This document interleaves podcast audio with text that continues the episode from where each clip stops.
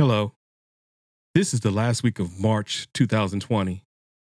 And I'd like to give a shout out to all the nurses, doctors, healthcare providers, and even the staff that helps clean the facilities. These are the people on the front lines of this coronavirus. And today's episode is dedicated to you. Warning The Thin Blue Line podcast, Harry Bosch, contains adult content.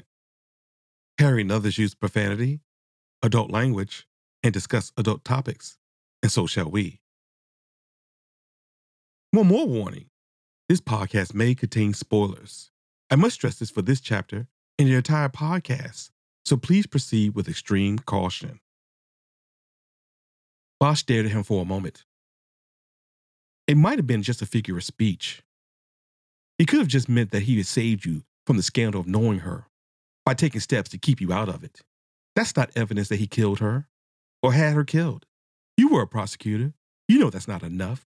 That wasn't direct evidence of anything. Didn't you ever directly confront him? No, never. I was too intimidated by him. Gordon was becoming a powerful man, more powerful than I. So I said nothing to him. I simply dismantled my campaign and folded my tent. I left public life and haven't spoken to Gordon Mittel since that time, more than 25 years. You went into private practice? Yes. I took a pro bono work as my self imposed penance for what I was responsible for. I wish I could say that it helped suture the wounds of my soul, but it didn't. I'm a helpless man, Hieronymus. So tell me, did you come here to kill me?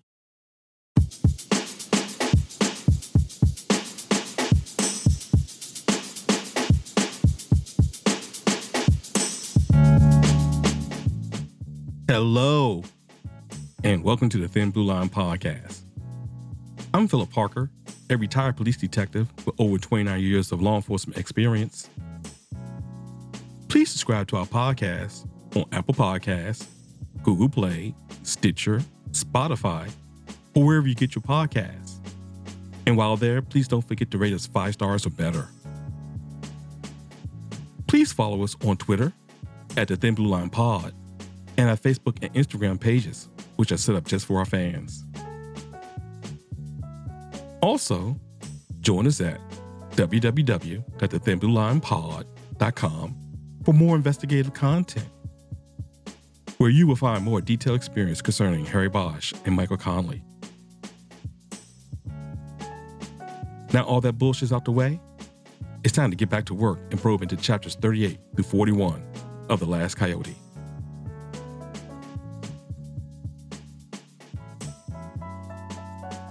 Last time on the Thin Blue Line podcast, we explore how balance is found in one who faces his guilt, shape chapters 34 through 37 of The Last Coyote. And today, we will continue our deep dive into chapters 38 through 41.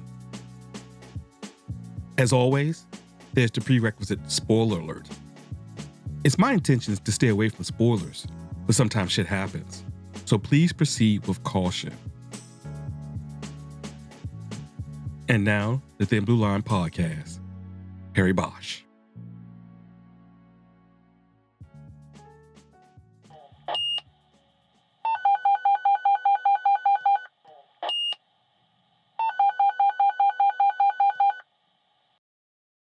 It's time to open up the murder book and turn the page to the chronological record so we can do an investigative summary on the information gathered thus far in this chapter.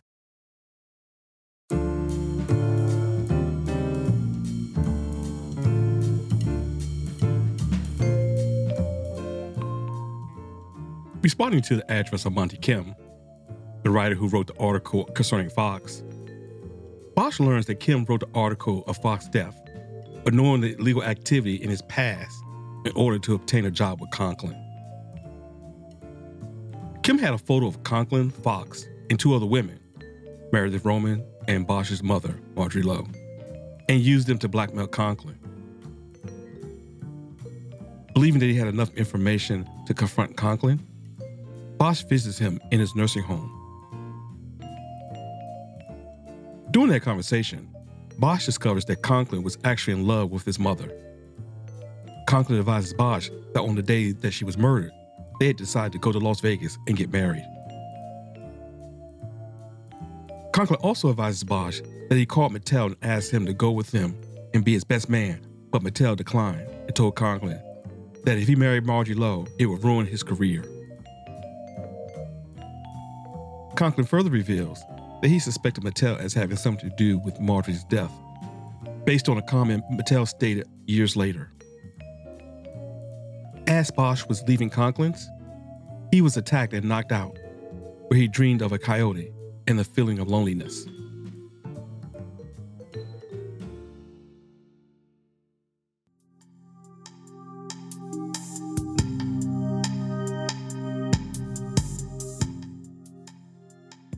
And that gets us to this episode's big idea.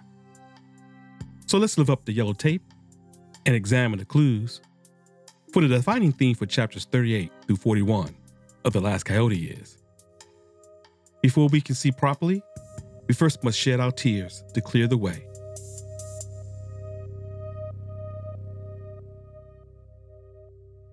Hello, and welcome back to the Thin Blue Line podcast, Harry Bosch. And you know, we start this episode off with, well, before I go into the episode, I've been saying since I started breaking down this book that so far, The Last Coyote is very underrated when it comes to the importance and the backstory of Harry Bosch. And the last couple of episodes, the last couple chapters, excuse me, um, we started with chapter 33 and now we're up to uh, 41.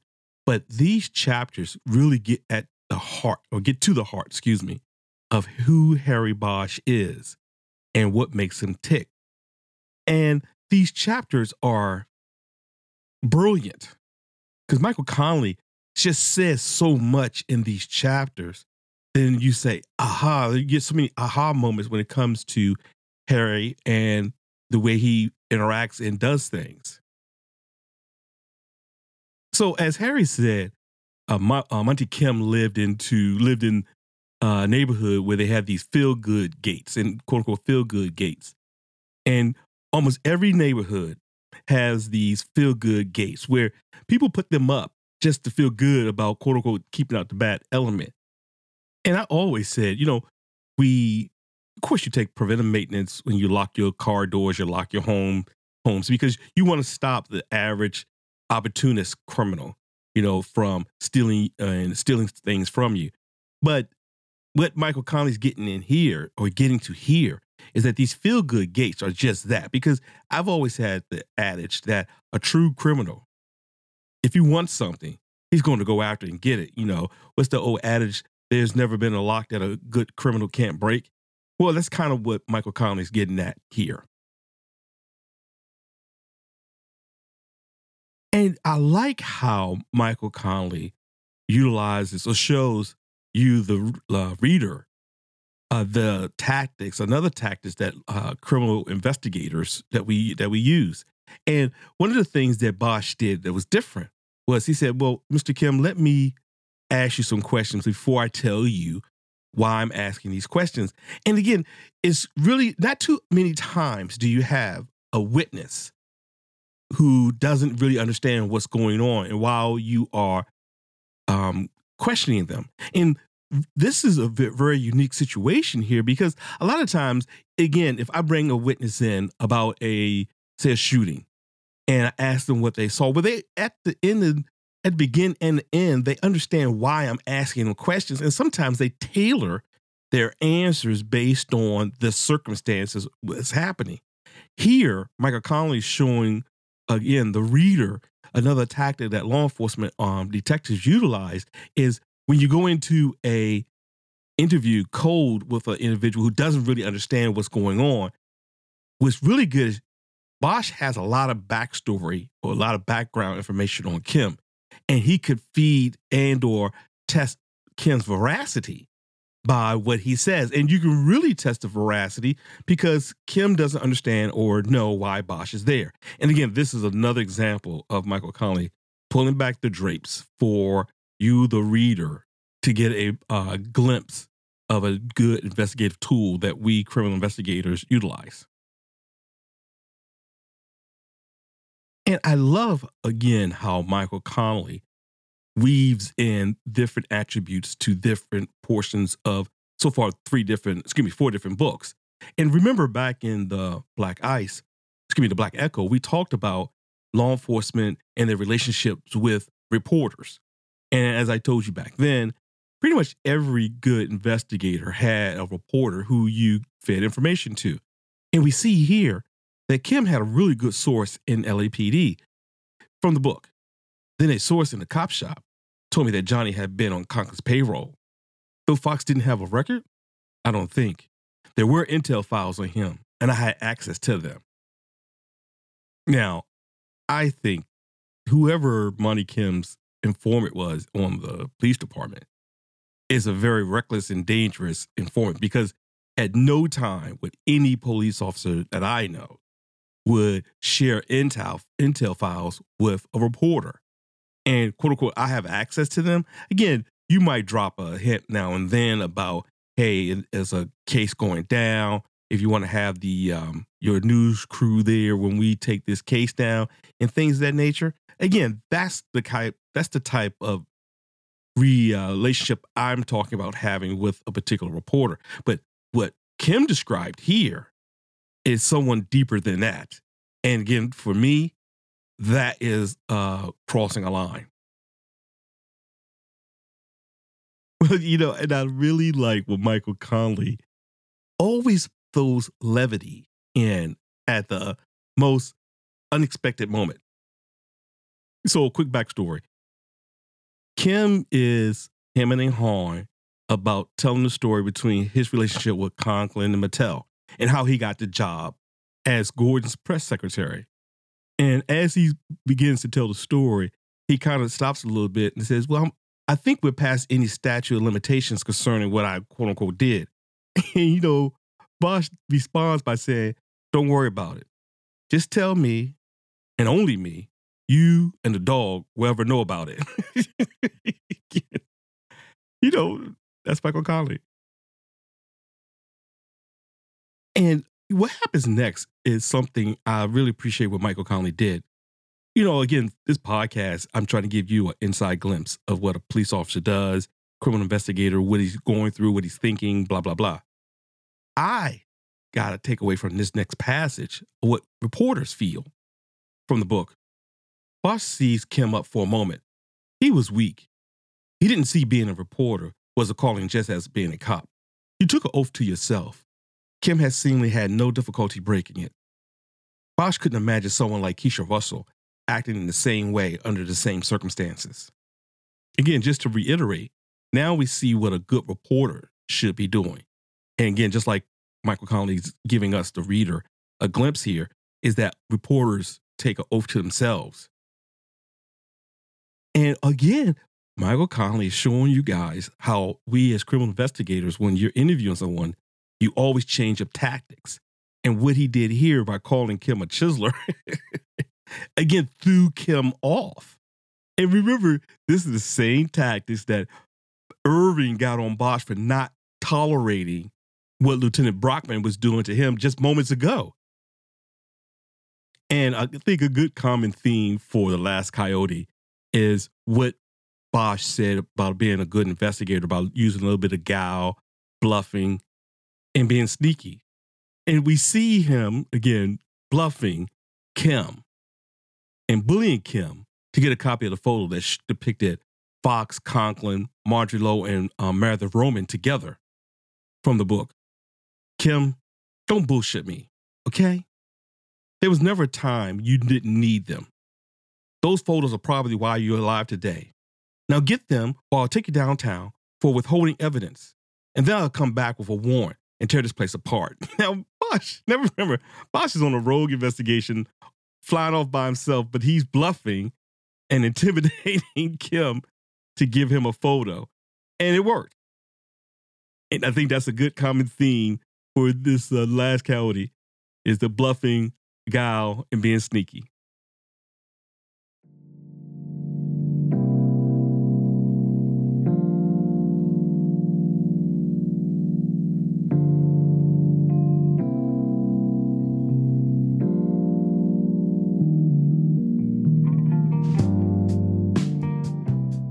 And it brings us to this episode's question of the day. And the question of the day comes from the last coyote, chapters 38 through 41. During Harry's confrontation with Conklin, Conklin advised that he anticipated the relationship with Marjorie Lowe would jeopardize any political ambitions.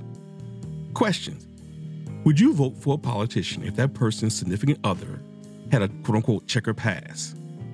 No, it reflected on the politician's decision making. Or yes, just do your job. And as of the recording of this podcast, 69% of you said yes, you would vote for a politician whose significant others had a checker pass, while 31% of you said no, it reflects poorly on the individual's decision making ability. Again, like I always say, thank you, thank you, thank you for those who participated in the poll. I really appreciate you guys taking the time out, especially now. Again, my gosh, it's uh, such a crazy time here in the United States, and for you guys to take the time out to participate in the poll, I really do appreciate it.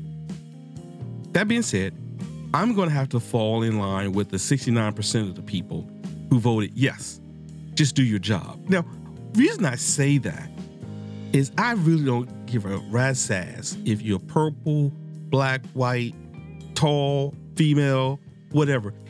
If I elect you to do a job, do your fucking job. And you know, reason I say this, and I'm getting I'm gonna get on my soapbox a little bit. I honestly think that making these politicians live these lies. You're just preparing them to lie to us. That's all they're to do. I mean, these politicians show up in flannel shirts and, you know, they get on a hay and they give us these little diatribes about when they were growing up. Those are good anecdotes. And but that really doesn't make a good politician. Just tell me the truth. Do your job. And I really think based on that, us the voters will continue to vote you into office. But we're going to have to let these politicians, just like cops, be human, make mistakes, long as you own up to the mistakes and try to fix them and trust us as your um, constituents, you will be rewarded. So I'm kicking the soapbox to the side and I'm going to get back to uh, hitting streets. And as we come out of the question of the day, we see Bosch arrives to the nursing home where Conklin is.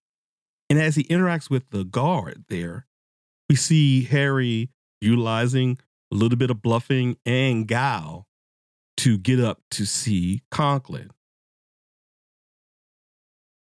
And we see Harry not being totally focused and in his right mind, his criminal investigator mind because he's going on pure instinct.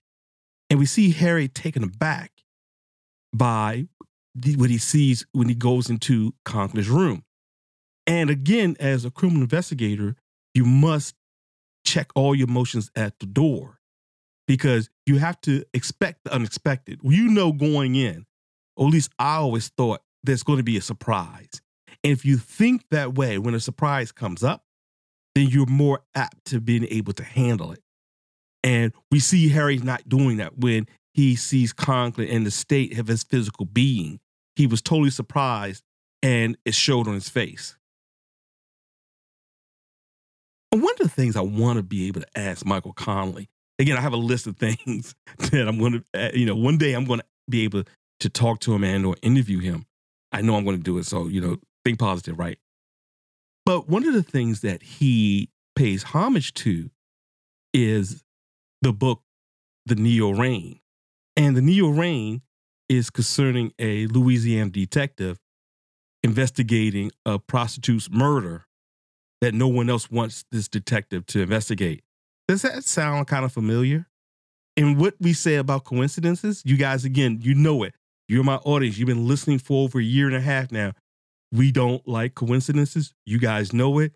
So now I hope I'm planting a investigative seed in your mind. So if you guys get uh opportunity to talk to Michael Connelly, you can ask him why did he put this particular passage in the book. I think it's kind of obvious, but we don't what again. Something else you guys learn. We don't assume, right? So let's ask Michael Connelly and let's hopefully we can find out. Hieronymus Bosch, he whispered, like the painter. Bosch nodded slowly. He now realized that he was shocked as the old man. How do you know that? Because I know you. How? Through your mother. She told me about you and your special name. I loved your mother. It was like getting hit in the chest with a sandbag. Bosch felt the air go out of him, and he put his hand down on the bed to hold himself steady. Michael Connelly wrote, It was like getting hit in the chest with a sandbag. Actually, I thought someone like punched me in the gut. I mean, it was, you talking about the breath coming out of you. When Conklin said that I loved your mother, well, I guess, yeah, Michael Connelly did have a great analogy about getting hit in the chest with a sandbag because that change of pace, you know, okay, so I, again, I assumed, I have to admit, I did assume he was going to go in there, he was going to confront um, Conklin, you killed my or you had something to do with my mom and blah, blah, blah, and all this kind of stuff. When the snake, Michael Connelly, said that Conklin loved his mother, you're talking about the change of pace in a book. And you're like, whoa, I didn't see that coming. Again, how many times? Now, this is the freaking fourth fucking book. How many times have we said, I didn't see that coming? And again, this is the brilliance of Michael Connelly. And this is why I'm doing this podcast. And I'm pretty sure this is why you guys are listening because it feels so great to be so surprised. And I'm I'm jaded you know, I told you I, am looking for I'm looking out for Michael Connelly because I told you he's a snake. and so, and but I'm still looking out for the gotcha moment. I'm still surprised because he lulls you in, and then all of a sudden switches things up, and you're like, oh shit, he did it again. You know, first he did it. You know, well he did it multiple times in his book, but I think we all felt a gas when we found out that Harvey Pounds was killed. And then to find out who Michael Connelly has been building up in our head, who's going to be the, the, the vessel of having Harry's mom killed, actually loved her. Whew, that's some good shit right there. I mean, we went from a fucking homicide investigation, walking through the door that got flipped on his head to a human drama investigation. Or I guess most homicides are some type of human drama, but here I was not expecting that. And kudos to Michael Connelly, the snake. and, you know, we see, and I'm looking at this through an investigator's eye. Conklin's story is believable because Harry first questions Conklin, but you can see that he has what we call tangible information that could only been gotten from Marjorie Lowe. One, that Harry, you know, Harry's name, Hieronymus, and how special it was. And two, that he was in a youth hall. Who else would told him that information but Marjorie Lowe? So then you started seeing, okay, maybe Conklin's story is true. Again, that's what we do. This story and how it unfolded is a basic criminal investigator's roadmap. And then Michael Connelly did something great here by well, he did something great through Conklin because he told Bosch that he knew one day Bosch would show up. Because Bosch, if no one else, Bosch would care because he was Marjorie's son. And let's talk about that most powerful line from the book I'm closer to hell than heaven for what I've done, for my silence. I need to tell my story. And I think you're a better confessor than any priest could be. Like, oh shit. I mean, woo. Yeah, I mean, I, I I don't have the vocabulary to express just how powerful that is, but that's a very powerful statement. And another tangible antidote that we have concerning the veracity of Conklin and the truthfulness behind his story is he's not making himself out to be some type of martyr or some person who was naive. He actually says himself that he was a coward, that he didn't do the right things. And that right there, as a criminal investigator, if I was interviewing him, that would lead me to believe his story. or give more credence to his story because he's not being blameless here. He's not saying, "Hey, I'm blameless. I didn't understand that was going on." He's taking ownership for a lot of the shit he did and or didn't do. I'd like to take the opportunity to, remind you guys of something that I said in a prior episode of the Last Coyote when we were talking about Fox's alibi. And we see Conklin said that him and Mittel came up with some bullshit that Fox was a witness in a grand jury investigation. And as I told you back then, is I really wouldn't even talk to the attorneys. I would first talk to the criminal investigator who was handling the case. And we see here, he says it was a bullshit story. And this is an example of why you always go to the criminal investigator who's handling the case. And we further see that Conklin provides more veracity towards his story because Harry knows before he walked into the door that Conklin had got out of the political arena and started doing pro bono work. And that gives more credibility to his story because, again, Conklin says that right here from the book. You went into private practice? Yes. I took a pro bono work as my self imposed penance for what I was responsible for. And so those are statements or statements like that are examples that criminal investigators look for to test the veracity of a potential witness or a person who you're interviewing. And as Conklin is telling his story, that kind of reminds me of a famous poem by uh, Robert Burns, The Mouse, where in it he says, The best laid plans of mice and men often go awry.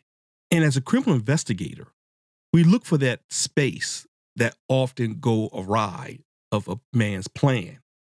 And what I mean by that from the book, Gordon, genius that he was, didn't plan on me not being able to get over Marjorie. And I'm still not. I mean, that little bit, that space, that's what I mean by the space of people making these grandiose plans, these elaborate deals or schemes. And as a criminal investigator, we look for the cracks in those schemes and then we try to exploit it. And we see here what's to be exploited that Gordon did not anticipate, as Conklin just stated, that he actually loved Marjorie Lowe and he still loves her. So, because he still loves her, he's able to tell that love story to Harry. And did you guys find it very sad but enlightening of Conklin in the manner he told the love story of, of him and Marjorie Lowe to Bosch? I mean, I just thought it was so sad. And again, again, listening to all these emotions and that Michael Connelly is invoking when it, you know, you just feel I felt as though I was a fly on the wall listening to this old dying man confessing himself to the person he loved, son. And again, like I said, it was enlightening and it was uh, sad at the same time. And because it was so sad and enlightening it's very believable. And then you, so as a criminal investigator, we, because we are now the criminal investigators, you are, you know, the Thin Blue Line podcast uh, investigator army. We believe Conklin. We believe his story. And so then we have to then turn our investigator eye on Mittel. And did you guys also pick up how in telling the story and describing Marjorie Lowe, Michael Connelly, in a sense, is describing Harry. I mean, the line from the book, I knew she had secrets. I suppose all people do, but hers ran deep.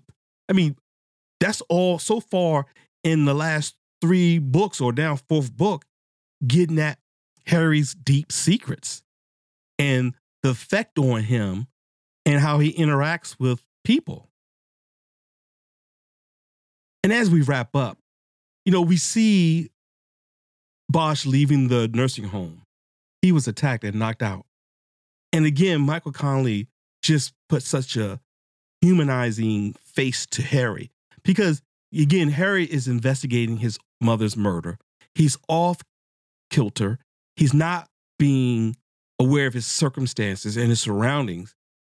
And Harry kind of lets his uh, guard down because you know he should he as Harry should know that wait a minute Pounds is dead and Mittel is looking for the guy who he interacted with at his party and that person is Bosch. Hell, just in a couple of chapters ago, Bosch recognized that he was quote unquote lucky because that would, could have been him being tortured to death opposed to Pounds. And he let his guard down. You know, you love it because Michael Connelly in his writing here shows us that Harry is just a human and has human frailties.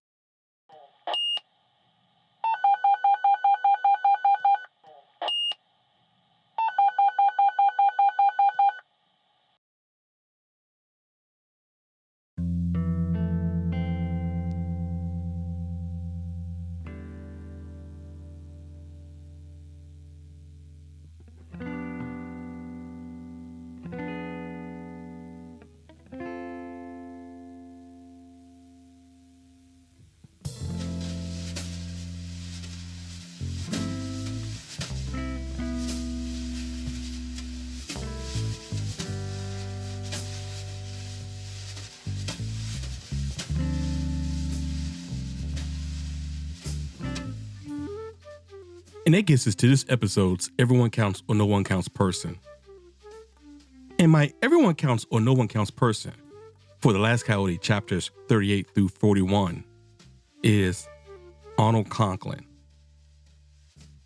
And you know, I picked Arnold for the way he held a torch for Marjorie Lowe because now Harry sees not only did Marjorie Lowe count in Harry's life, but there was someone else out there who she counted for and or someone cared about her. And also just it feels to me that conklin was holding on for harry to show up. I mean he said it himself i knew you would come. And the frankness and the honesty in which he held himself accountable you know, one of the lines I used to always tell my kids, to thyself be true. And God damn it, was Conklin truthful to himself and us concerning um, Marjorie Lowe. But you know, it really wasn't fair what Michael Connelly did. I mean, from the first reading of the murder book and the chronological record, Michael planted that Conklin was some guy who we should hate. But the dramatic turnaround, of course, what Michael Connelly did, revealed that our assumption was wrong. So my everyone counts or no one counts person for chapters 38 through 41 of The Last Coyote is Arnold Conklin.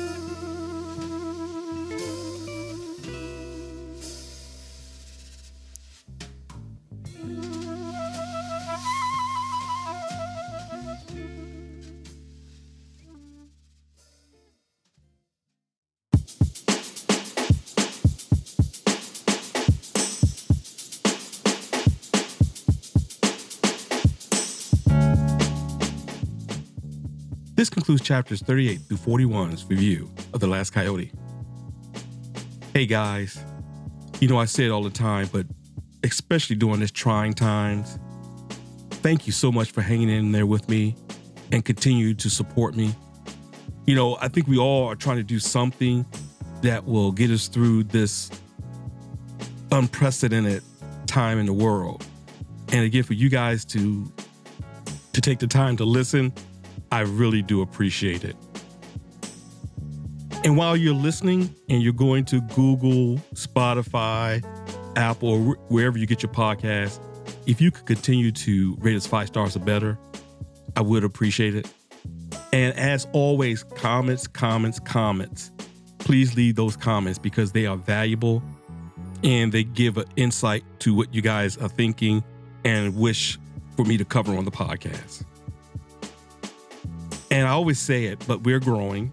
And you know that by now because I keep saying it each podcast. And it's because you are telling your friends and family. So if you can continue to do that and help us grow, I would really appreciate it. Also, don't forget to join us at www.patreon.com thethinbluelinepod.com for more investigative content. There you will find more detailed experience concerning Harry Bosch and Michael Connelly. So next up on the Thin Blue Line, we will continue our deep dive into The Last Coyote, chapters 42 through 45. I'm Philip Parker, and I'm 10 7 for the remainder.